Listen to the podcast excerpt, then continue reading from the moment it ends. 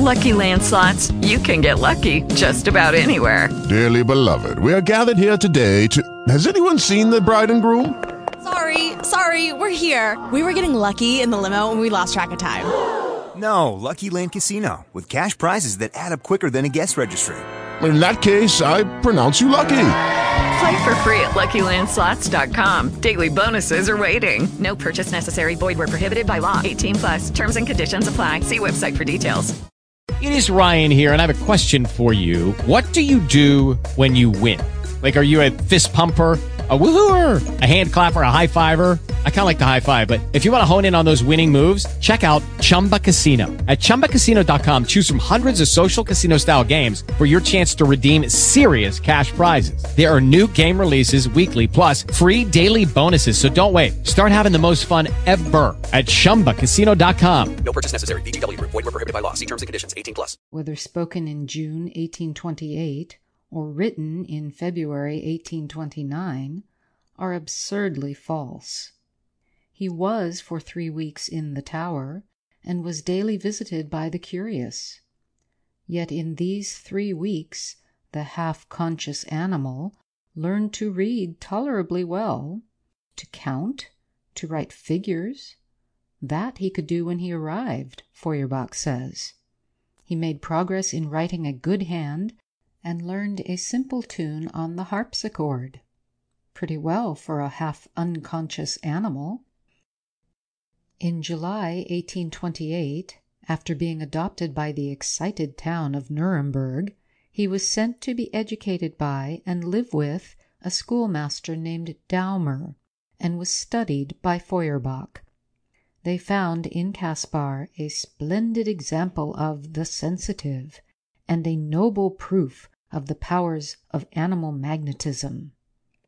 In Germany at this time much was talked and written about somnambulism, the hypnotic state, and about a kind of animal magnetism which, in accordance with Mesmer's theory, was supposed to pass between stars, metals, magnets, and human beings.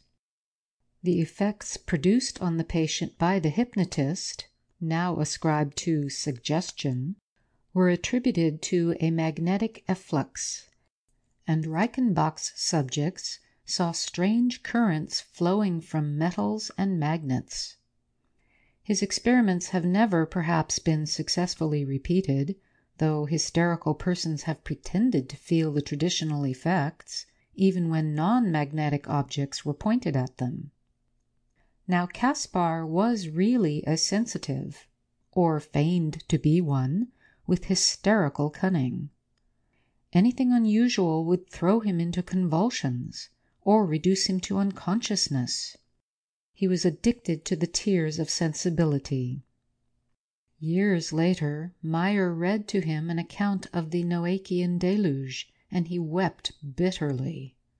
Meyer thought this rather too much, the deluge being so remote an event, and after that, though Meyer read pathetic things in his best manner, Caspar remained unmoved. He wrote a long account of his remarkable magnetic sensations during and before the first thunderstorm after his arrival at Nuremberg. Yet before his appearance there he must have heard plenty of thunderstorms though he pretended that this was his first. The sight of the moon produced in him emotions of horror. He had visions, like the Reverend Ansel Bourne, later to be described, of a beautiful male figure in a white garment who gave him a garland. He was taken to a somnambulist and felt magnetic pulls and pushes and a strong current of air. Indeed, the tutor, Daumer, shared these sensations, obviously by virtue of suggestion. They are out of fashion, the doctrine of animal magnetism being as good as exploded, and nobody feels pushed or pulled or blown upon when he consults Mrs. Piper or any other medium. From a letter of Feuerbach of September 20, 1828, we learn that Caspar, without being an albino, can see as well in utter darkness as in daylight. Perhaps the man who taught Caspar to write in the dark was an albino. Caspar never saw his face. Caspar's powers of vision abated as he took to beef, but he remained hyperesthetic and could see better in a bad light than Daumer or Feuerbach.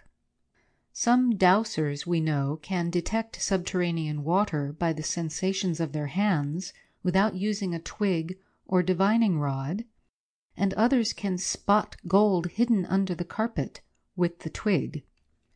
Caspar, merely with the bare hand, detected, without touching it, a needle under a tablecloth. He gradually lost these gifts, and the theory seems to have been that they were the result of his imprisonment in the dark, and a proof of it.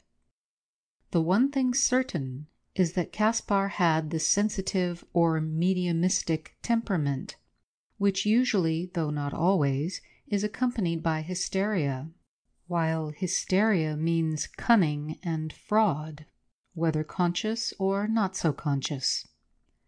Meanwhile, the boy was in the hands of men, credulous, curious, and, in the case of Daumer, capable of odd sensations induced by suggestion. From such a boy, in such company, the truth could not be expected. Above all, if, like some other persons of his class, he was subject to dissociation and obliviousness as to his own past. Rather curiously, we find in Feuerbach's own published collection of trials the case of a boy, Sorgel, who had paroxysms of second consciousness, of which he was ignorant upon returning to his ordinary state of consciousness. We also have the famous case of the atheistic carpenter, Ansel Bourne, who was struck deaf, dumb, and blind, and miraculously healed in a dissenting chapel, to the great comfort of a large and warm congregation. Mr. Bourne then became a preacher, but later forgot who he was, strolled to a distant part of the States, called himself Brown, set up a notions store, and one day awoke among his notions to the consciousness that he was Bourne, not Brown, a preacher, not a dealer in cheap futilities. Bourne was examined under hypnotism by Professor William James and others. Many such instances of ambulatory automatism are given. In my view, Caspar was, to put it mildly, an ambulatory automatist who had strayed away, like the Reverend Mr. Bourne, from some place where nobody desired his return. Rather, his lifelong absence was an object of hope. The longer Caspar lived, the more frequently was he detected in every sort of imposture that could make him notorious or enable him to shirk work. Caspar had for months been the pet mystery of Nuremberg. People were sure that, like the mysterious prisoner of Pignerol les Exilles and the Ile Sainte Marguerite (1669 1703), Caspar was some great one, kept out of his own. Now, the prisoner of Pignerol was really a valet, and Caspar was a peasant. Some thought him a son of Napoleon. Others averred, as we saw, that he was the infant son of the Grand Duke Karl of Baden, born in 1812, who had not died within a fortnight of his birth, but been spirited away by a lady disguised as the spectral White Lady of Baden, an aristocratic banshee. The subtle conspirators had bred the Grand Duke Caspar in a dark den, the theory ran, hoping that he would prove, by virtue of such education, an acceptable recruit for the Bavarian cavalry, and that no questions would be asked. Unluckily, questions were now being asked, for a boy who could only occasionally see and hear was not though he could smell a cemetery at a distance of five hundred yards, a useful man on a patrol. At least, the military authorities thought not. Had they known that Caspar could see in the dark, They might have kept him as a guide in night attacks, but they did not know. The promising young hussar he rode well but clumsily was thus left in the hands of civilians. The Grand Ducal secret might be discovered, so an assassin was sent to take off the young prince.